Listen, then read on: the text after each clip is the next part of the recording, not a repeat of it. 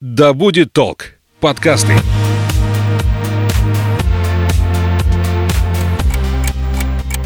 Ты смотри, умный какой. Вот будут у тебя свои дети, я на тебя посмотрю. Потому что я так сказала. Мы такими не были. Ну, мам, не мамкой. Ты что, хочешь жить в свое удовольствие?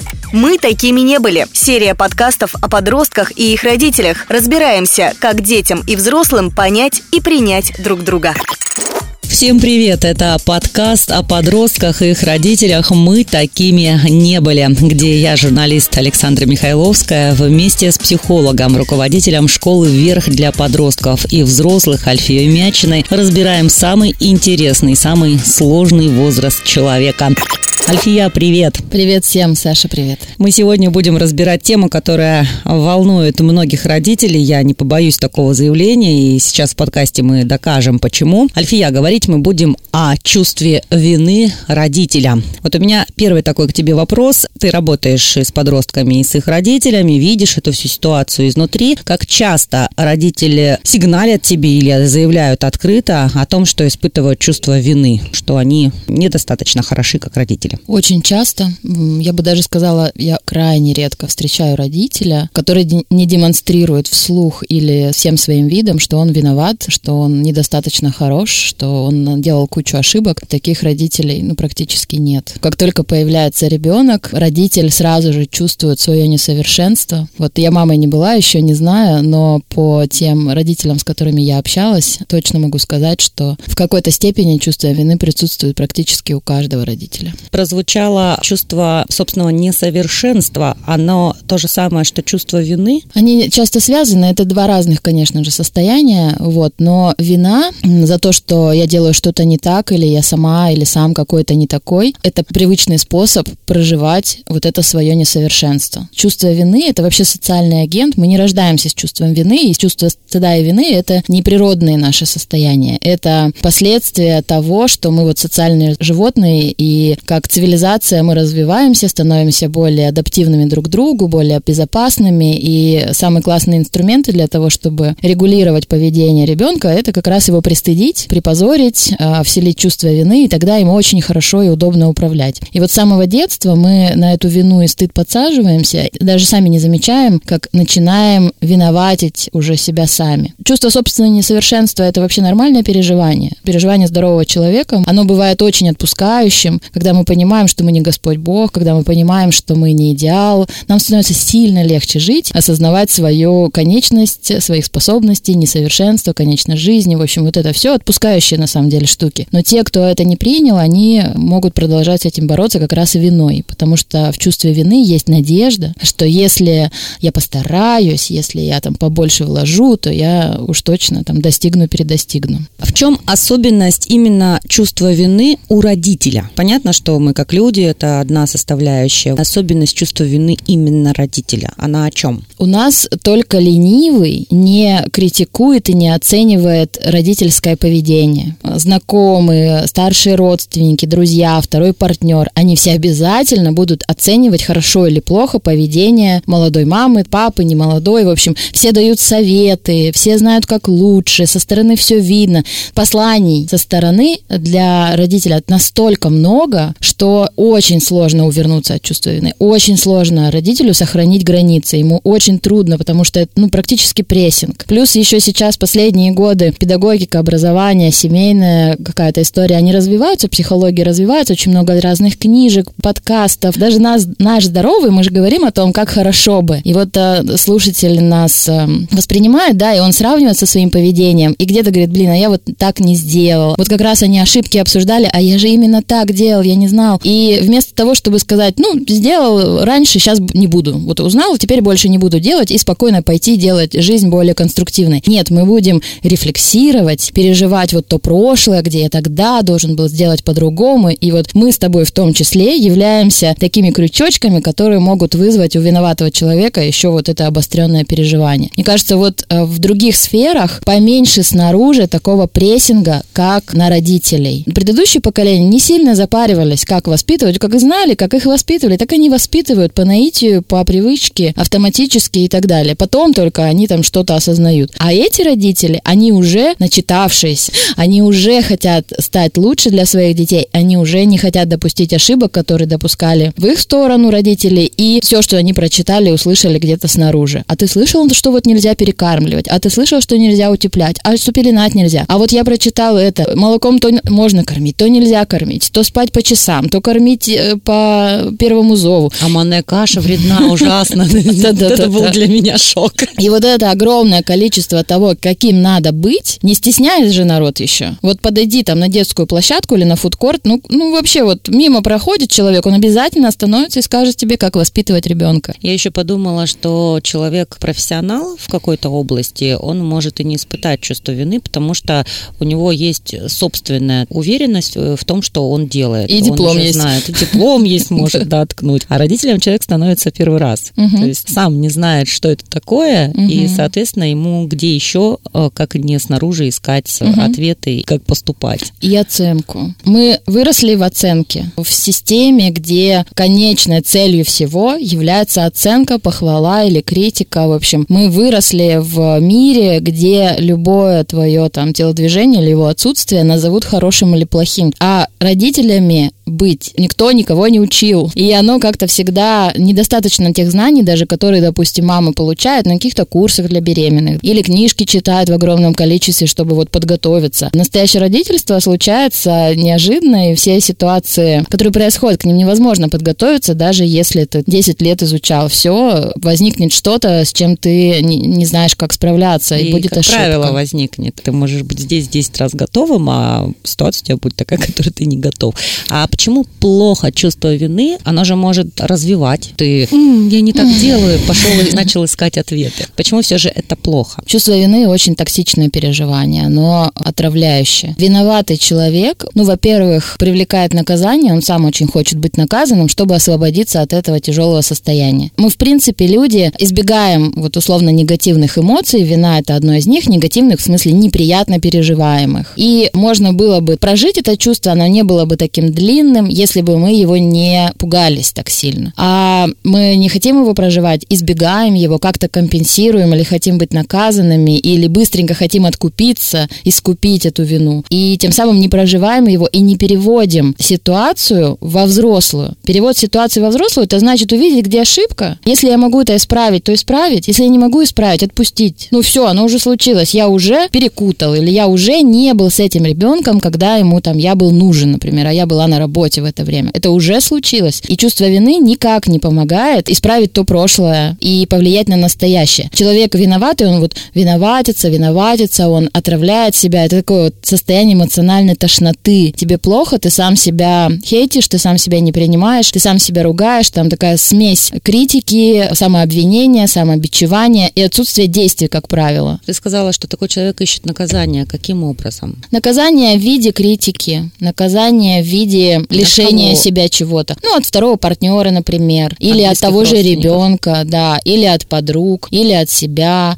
или от того, кому ты нанес вот этот, по-твоему, вред, а перед кем ты виноват. Ты можешь вот провоцировать поведение этого человека как наказывающее. Вина всегда требует наказания. То есть потому что как раз перенести вину тяжело, тебе хочется, чтобы тебя наказали, условно посадили в тюрьму, ты отработал, и все, с тебя сняли вот эту виновность. Поэтому вина, наказание – это вообще братья-близнецы. Я бы хотела на примерах, если у тебя есть такое, давай попробуем найти. Это же может быть как-то и неявно, что вы вышлите там публичную порку, устроили в детском саду там или в школе, да, там Даже так. классный руководитель тебя там наругал. Как это проявляется? А, ну, например, а, родитель чувствует себя виноватым за то, что какой-то он недостаточно теплый с ребенком, или он что-то сделал с Время ребенком не проводит. так. Да. И в качестве наказания он как-то так устроит свою ситуацию на работе, что его уволят. М, И это будет для него наказание за то, что вот он недостаточно хороший родитель. Или один родитель чувствует себя виноватым, отец, например, за то, что он, не знаю, сильно строг с ним был.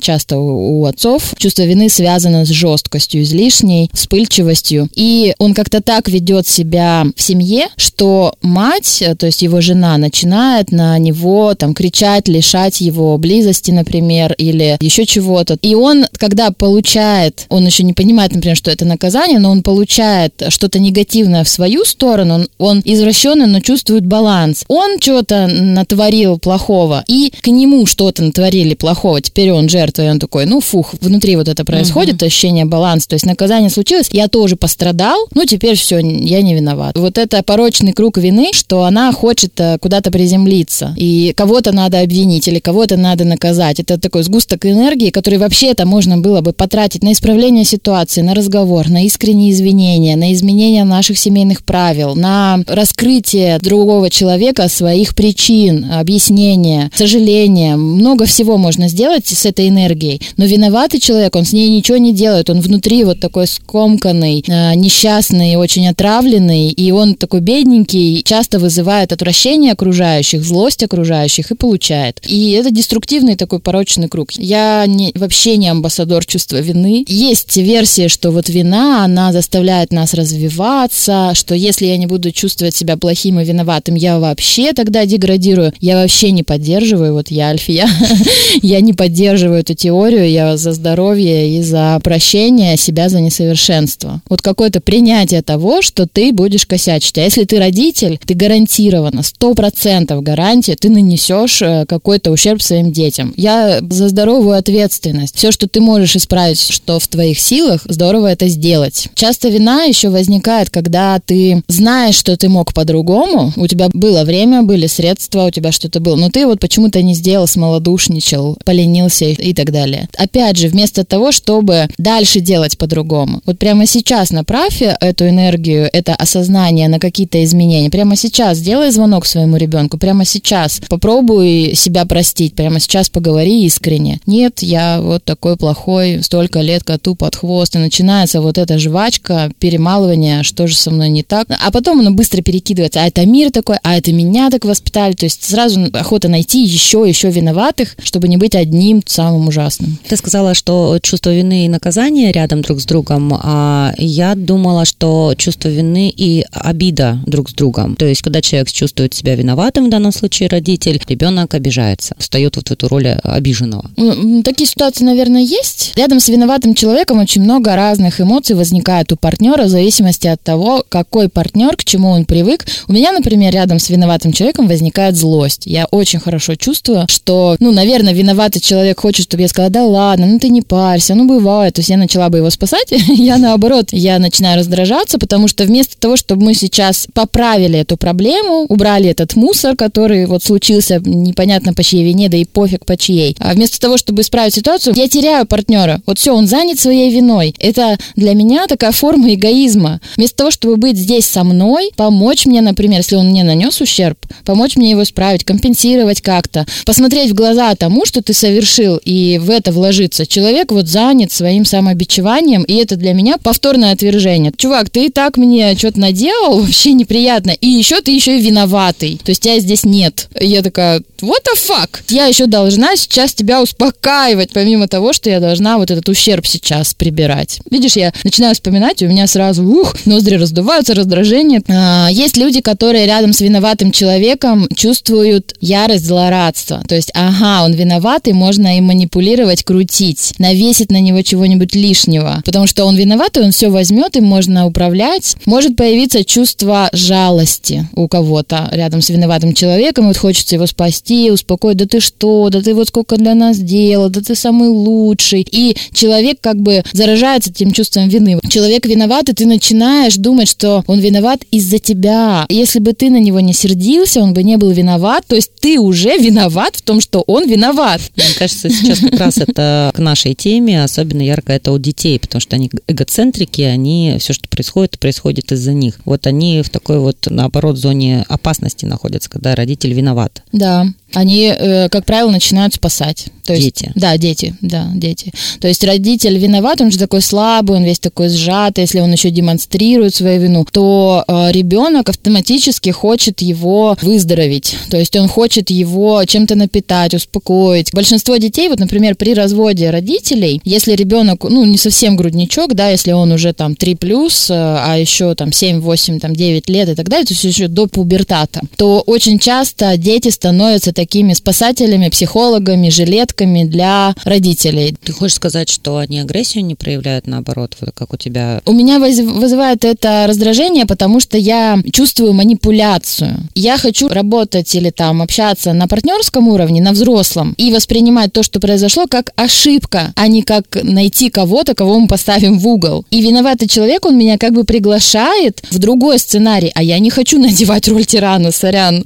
Э, Пожалуйста, давайте останемся во взрослых ролях. А дети, они всегда будут спасать, что ли, в таком случае? Мгм. У детей еще не сформированная вот эта взрослая, они не могут сказать, нет, мам, извини, тебе там 40 лет, ты взрослая женщина, у тебя развод, я все понимаю, но я не ответственный за твое состояние. Ничего подобного в детской головушке там и в психике не происходит. Он думает, боже, моя мама так плохо, мне надо все сделать, чтобы ей стало хорошо. Или у него включается страх за себя, или у него включается вот это ощущение, что родители развелись из-за меня, и маме плохо из-за меня, потому что я плохо учился, они развелись. Потому что я не сказала, например, тогда что-то меня там бабушка попросила не говорить, я не сказала, и они развелись. То есть там детская вот эта причинно-следственная связь, на самом деле логики лишена, и там много чувств, не сильно связанных с собой выводов. Но то, что дети включаются как раз в спасательство виноватого, это очень частый случай, очень-очень. Из-за чего родители могут испытывать чувство вины? Вот одна из тем – это развод, а еще какие причины? За детские болезни, за детские травмы, за всякие, знаешь, порезы, ожоги, на себя что-нибудь уронил ребенок.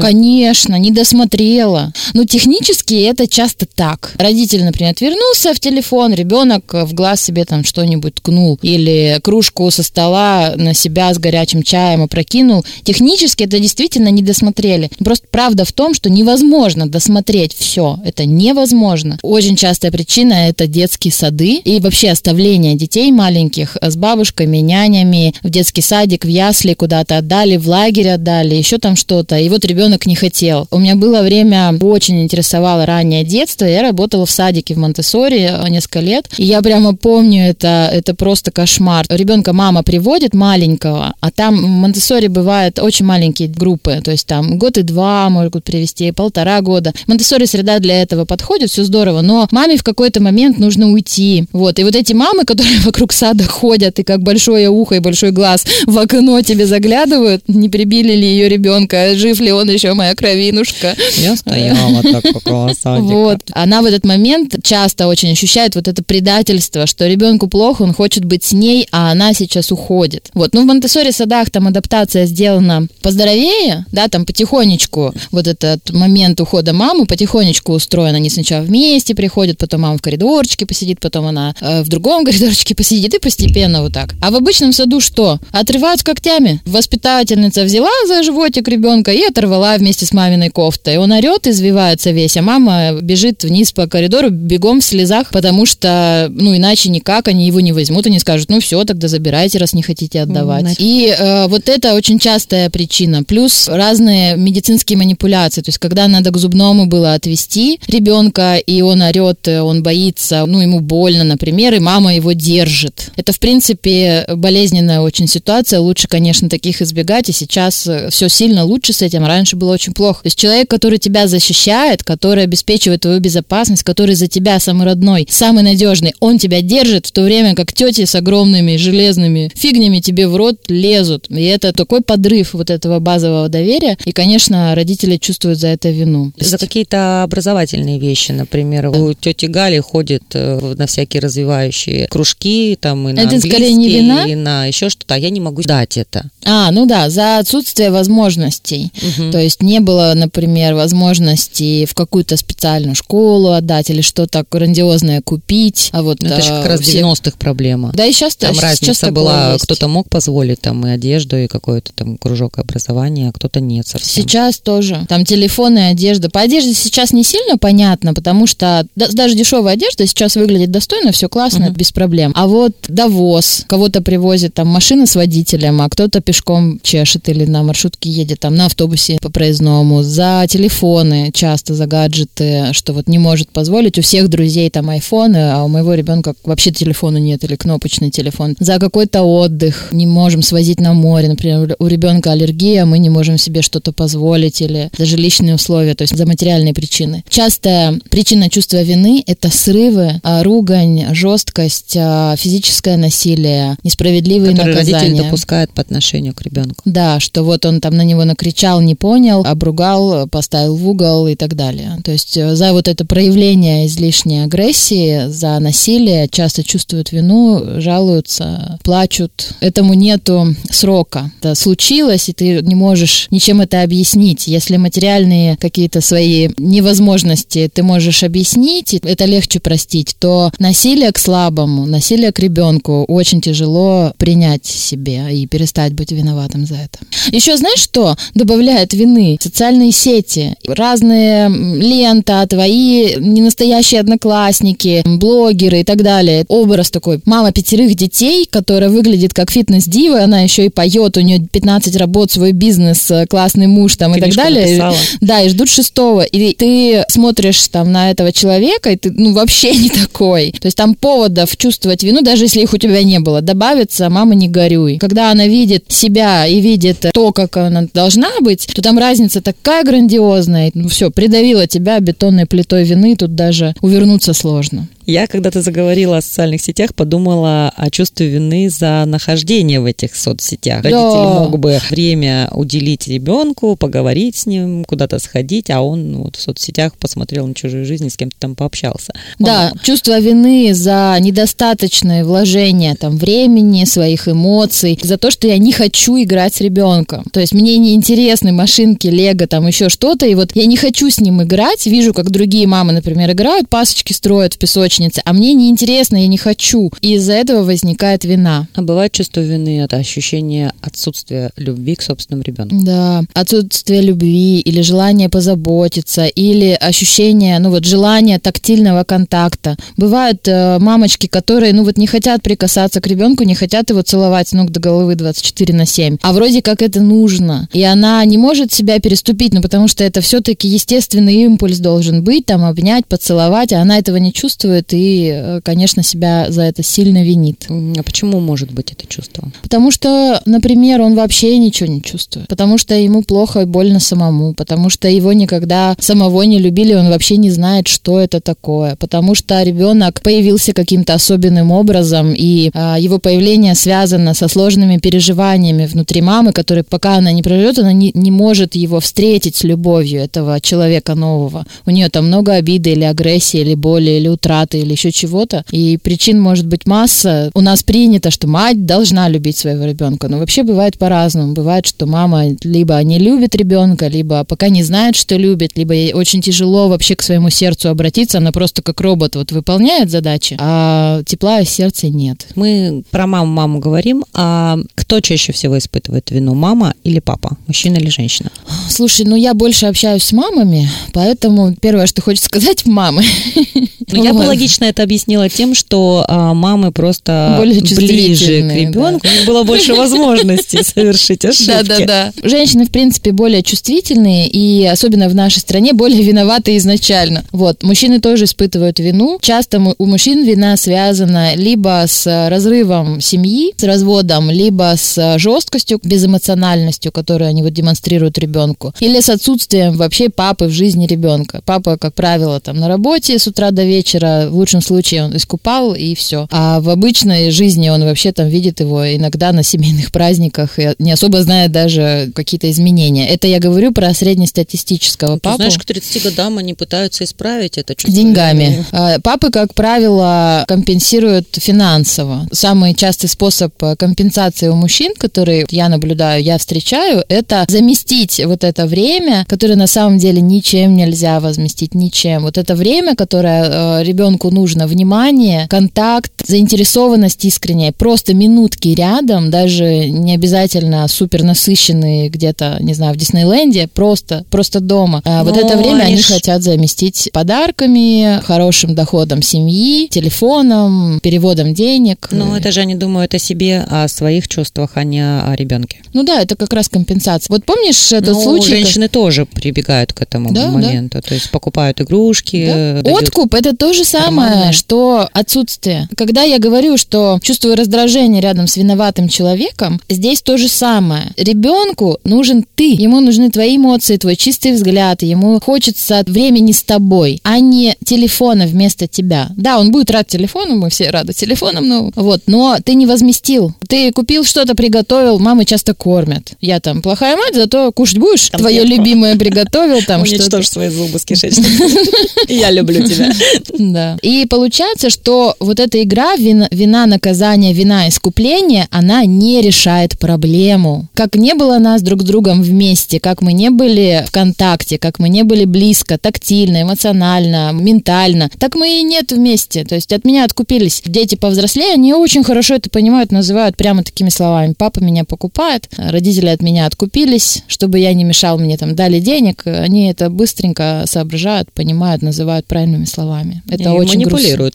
Да. Это вот как раз, что виноватый человек, им легко управлять. Можно на- намекнуть, надавить на, это, на эту вину, ее можно активизировать и потом пользоваться. Подростки могут пользоваться вот этими системами, которые родители создали в качестве компенсации и откупа, но они при этом всем все равно чувствуют одиночество, они чувствуют, что они не нужны родителям, они обижены на родителей за отсутствие близости. Одно другому не мешает, в общем. Как по поведению ребенка понять, что что-то нездоровое в семье и в отношениях? Может быть, чувство вины, там, обида, желание наказать, или ему неспокойно, он чувствует себя брошенным, ненужным. Что в поведении должно подсказать родителю, что надо действовать? Выражение лица, отказ от общения, замкнутость, агрессия, бунт. Отказ э, кушать, например, вместе. Частая история. Типа обедать вместе не хочет, не рассказывает, что произошло. Ну, вы чувствуете, что делает что-то на зло, проверяет, манипулирует, пугает. Есть такое понятие, как треугольник Карпмана.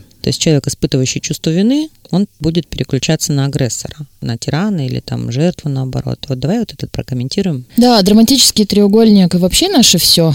Вот. И вина внутри этого треугольника, то есть внутри этих отношений, это движущая сила. То есть э, вместо отношений у нас есть игра по определенному сценарию. И один из сценариев Карпман, товарищ, назвал треугольником. Там есть три персонажа, соответственно. Это тиран, или его еще называют преследователь, или его называют палач. Это фигура, которая агрессор явный, который проявляет насилие, унижает, э, критикует, в общем, ни с чем не спутаешь. Есть спасатель в этом треугольнике. Это товарищ, который, а, он тоже старшая фигура, то есть он выше остальных, он такой якобы добродетель, он дает советы, он помогает, он сочувствует, якобы. На самом деле внутри его посыла тоже есть а, насилие в виде обесценивания. То есть спасатель спасает тебя, потому что ты сам не способен. Без меня ты не справишься. Без моего совета ты никто. То есть вот если чуть-чуть копнуть, то спасатель чувствует себя сильнее и выше. Это уже не равные, не партнерские отношения. И есть жертва внизу этого треугольника. Это персонаж, который чувствует себя никчемным, виноватым, каким-то маленьким, неспособным, зависимым, вызывающим на себя как раз э, гнев агрессора, либо желание спасти у спасателя. И в этом треугольнике очень много энергии. Там всегда есть чем заняться. Слышала, наверное, ты меня сам выбесил. Я пришла, нормальная была, а ты тут меня выбесил, поэтому я разоралась. Дети довели какое-то обвинение. Это родитель, который в роли тирана, который хочет себя потом оправдать за то, что он проявил насилие, и сбросить вину на кого он это насилие направил. Иногда роли треугольника занимают э, члены семьи. Вечером одни, утром другие. Уже все переоделись. Живут. Да-да, весело. Иногда в течение часа там по нескольку сцен в разных ролях. Еще самое интересное, что вот этот треугольник, этот сценарий взаимоотношений переносится внутрь нас. И вот как раз, когда мы говорим о виноватом родителе, внутри него существует как обвинитель, так и тот, кто виноват. И там вот внутренний диалог, или, ну, не диалог, там много разных звуков внутри, там этому виноватому человеку уже никто не нужен. То есть вместо того, чтобы быть в реальности и разбирать по-взрослому тот ущерб, который ты нанес, по-взрослому это значит компенсируя, решая проблемы, которые можно решить, и отпуская те, которые уже нельзя. А вместо этого вот эта драма бесконечная, жалобы, вызывание жалости или вызывание наказания заменяет здоровые нормальные отношения. Это боль. И еще сложность в том, что мы в этом выросли, что нас окружало, нас э, окружали обвинители, нас окружали жертвы, мы в этом выросли и дальше это несем. Во фильмах всех, там, во всех историях, во всем постсоветском пространстве обязательно вот эти треугольные отношения, треугольные привычки, они все сохранены, и нам очень теперь нужно много внимания, осознанности, чтобы видеть в себе эти проявления, останавливать их и переходить на здоровый уровень отношений. Часто же рулит эмоция. Конечно, да, да. Ты сидишь, работаешь, например, все с тобой нормально, и заходит э, в комнату, в офис заведенный человек с каким-то посылом, и ты раз и уже понимаешь, что ты подключился. То есть заходит, например, начальник с грозным видом, и ты чувствуешь почему-то себя виноватым. Часто это бывает, например, ты видишь, ну вот я водитель, я вижу сотрудника ГИБДД, и у меня все сжимается, потому что я не знаю почему, но уже виновата. У меня все есть, у меня есть страховка, у меня есть все штучки есть в машине, но почему я виновата? Потому что вот чувак с жезлом, он как бы уже... И вот эти сценарии, автоматические вещи, они запускаются сами. И наша большая работа видеть это. Иногда вот как сейчас посмеяться над этим, а иногда просто увидеть и отставить. Напомнить себе, что все нормально, я ничего не нарушаю, едем дальше, все хорошо. Как это работает, опять же, с чувством вины? Я вот сейчас не поняла. Давай побольше примеров. Один из них это когда накричали, пришли, что вины попытались переложить родители на ребенка. Что еще может быть? Ну вот как раз, э, помнишь, я говорила, что вина вызывает наказание. Жертва, демонстрирующая вину, она как бы провоцирует агрессора. Сейчас э, может, могут меня обвинить в виктимизации жертвы.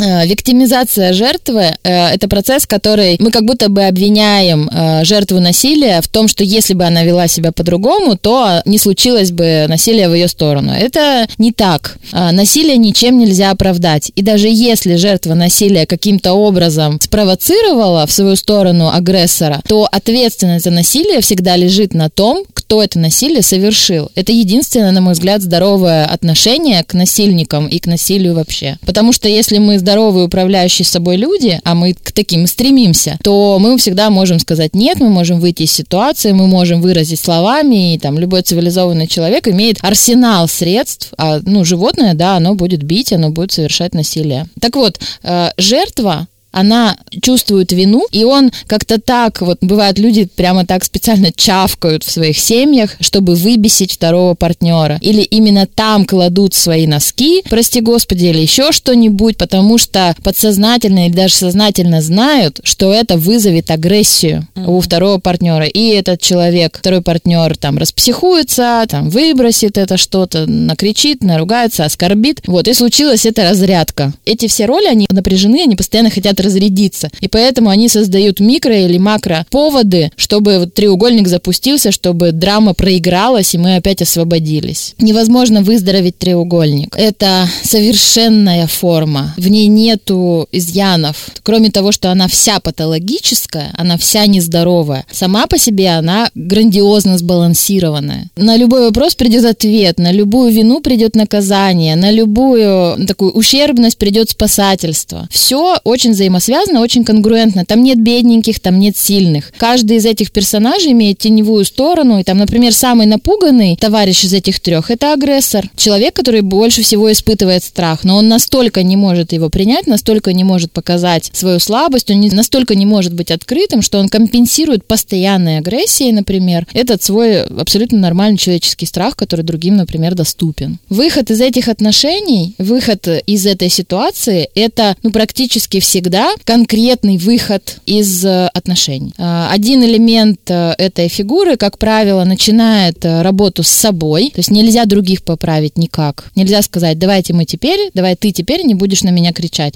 давай ты теперь не будешь меня оскорблять. Так не работает. Когда человек один из этого треугольника начнет заниматься своими границами и своей жизнью, тогда существует шанс, что и остальные подтянутся, но это бывает редко. В основном этот человек выходит, выздоравливает там за какое-то время, и потом находит себе подходящего другого партнера или среду. Как это сделать э, с ребенком? Когда родитель замечает агрессию, чувство вины, а, желание обвинить, это звоночек должен быть для взрослого человека, что со мной что-то не так, и мне нужно заняться своими психическими привычками. То есть ребенок в этих отношениях, подросток или кто-то помладше, он не ответственный за эту историю. Он не способен сейчас поменять э, границы семьи, он не способен поменять свои привычки. У него даже мозг недостаточно созрел для того, чтобы осознать, что происходит, а не то, что поменять. Делать-то он способен? Научили, научили, вот выдрессировали. Когда родитель заметит э, внутри своей семьи, вот в этой маленькой системы или внутри себя вот эти проявления, когда любая вина замечается, вина это прямо звоночек, сигнальчик для нас, что мы работаем не на партнерском уровне, не в здоровом режиме, а у нас включилась какая-то игра, у нас включился какой-то патологический сценарий. И родителю в этот момент нужно заняться собой, своей жизнью, своими границами. Обязательно. И подросток э, и любой ребенок, он очень быстро адаптируется. Если родитель поменяется, поменяет правила, поменяет отношения, поменяет границы хоть чуть-чуть, ребенок очень быстро подстроится. А от ребенка чего-то, изменения отношений в семье, семье, это бесполезно и вредно даже для детей. Это как раз превращение ребенка в спасателя нашей семьи. И я бы здесь добавила, что прежде чем ребенок будет подстраиваться и адаптироваться к э, вновь созданной ситуации родителям, он еще будет проверять, насколько прочно это изменилось. Проверять разными способами. Конечно, мы... Что делать родителю? Принимать. Любое поведение ребенка и подростка, оно чем-то обусловлено. Это точно не злой умысел. Любое поведение ребенка, оно не со зла это ответ на что-то. Он пока не может быть там осознанным, взять ответственность за свою жизнь и просто стать счастливым, он пока не может, в отличие от вас. Вот, поэтому если ребенок провоцирует, если он агрессирует, если он врет, если он отдаляется, это всего лишь ответ на что-то, что произошло там раньше или что происходит у него внутри. И э, мудрый родитель или там мудрый педагог всегда смотрит за поведение. А что им двигало? Что у него так сильно болит, что он сейчас так сильно кричит? Что он про себя такого думает? Думает, что он так сильно против, например, там, новой одежды, или что он сейчас так меня оскорбляет, что я такого больного сделал, что с ним такого произошло, может, не я сделал, может, там жизнь у него такая сложилась, другой родитель, что он вот сейчас таким способом это проживает. И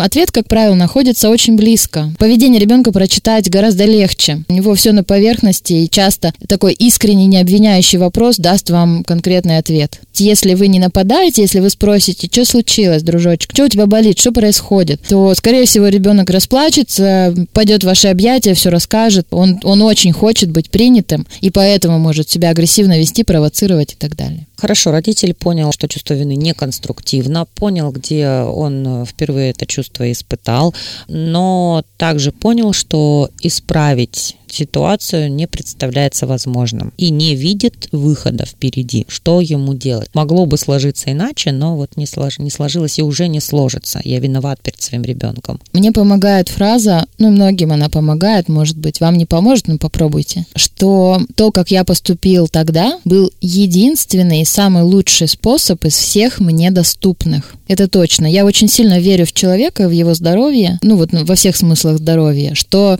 из всех инструментов, из тех способов, которые доступны были сейчас именно этому человеку в тот момент времени, с тем количеством качеств, еще возможностей, он выбрал самый лучший. Значит, остальные были еще хуже. Если исправить совершенно ничего нельзя, но есть второй человек, да, перед которым я виноват, я бы предлагала и всегда об этом говорю, если есть возможность разговаривать об этом. Да, есть травмы есть ситуации, которых нельзя простить. Ну, нельзя снять с себя вину. Такое бывает, э, даже примеры приводить не надо, наверное, у каждого что-нибудь подобное есть. Но не замалчивание этой ситуации, не делание вида, что этого не было, или что то, что произошло нормально, или что мы об этом забыли, мне кажется, это уже вклад, чтобы эту ситуацию облегчить и для себя, и для другого человека. Что я вижу, я помню, что я сделал, я не снимаю с себя ответственности за эту ситуацию. Мне очень жаль, я ничего не могу сделать, но я могу хотя бы помнить об этом, я могу хотя бы не снимать ответственность с себя. Копание в грязи не самый лучший способ очиститься. Не будет ли это говорение и проговаривание того, что ты чувствуешь и помнишь,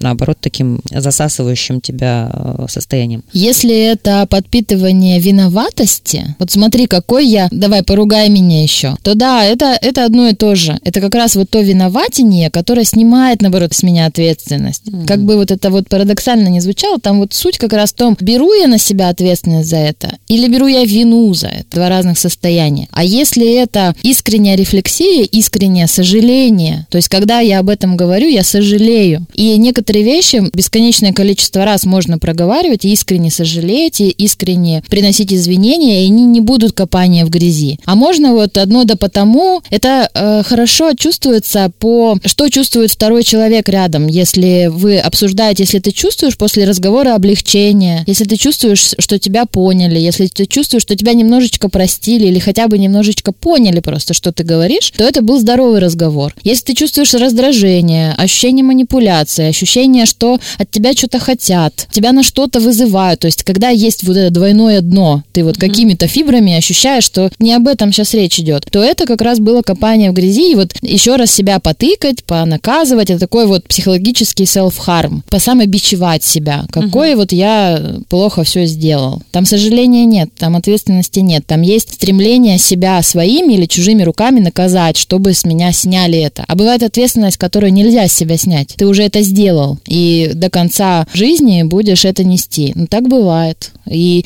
здесь э, мне кажется, что помогает какое-то как раз-таки принятие нашего несовершенства, что бывают события и бывают ситуации, которые исправить нельзя. Со мной случилась такая, не снимая с себя ответственность, жаль, но вот оно уже произошло. Что случилось, э, уже случилось. Что не случилось, уже не случилось. Что должно было случиться и не случилось, оно не случилось. Такие фразы, э, которые, может быть, выглядят какими-то банальными, они на самом деле отпускающие, помогающие принять. Сейчас много письменных практик, есть уже напечатанные шаблоны, книжки специальные. То есть не просто книжка, она, допустим, с письменными заданиями, которая хорошо тебя ведет, да, по какому-то процессу. А разговор с живым человеком сложно на что-то поменять. Разговор с психологом сложно заменить терапию на что-то другое. Но дневник и письменные практики это сильно лучше, чем вариться одному, ни с кем там не, не разговаривая. Ты все равно выгружаешь эти переживания, ты достаешь воспоминания, можешь потом уничтожить уничтожить ритуально эти тексты. Все уже описано, опубликовано, пользуйтесь. Вот. Но в какой-то момент ощущается вот эта потребность, чтобы тебя понял кто-то живой, чтобы он, когда смотрит на тебя, э, ты рассказываешь ему что-то болезненное, страшное, такое, за что ты раскаиваешься, и он тебя не осуждает. Вот этот не осуждающий взгляд, принимающий, иногда стоит килотон книг, потому что ты э, можешь не иметь опыта, взгляда, который не оценивает. А вот просто, когда человек с тобой, он, он на тебя смотрит, говорит, я с тобой, несмотря ни на что. Это поразительно терапевтично когда родитель смотрит на подростка уже, почти взрослый человек самостоятельный, и видит, что вот если бы я там в детстве дал ему вот эту возможность, это, это бы обеспечило, я ведь мог, а здесь бы не накричал, там не нанес ему травму, то он бы сейчас вот в подростковом возрасте был бы более успешен и в среде сверстников, и в учебе там или еще там где-то.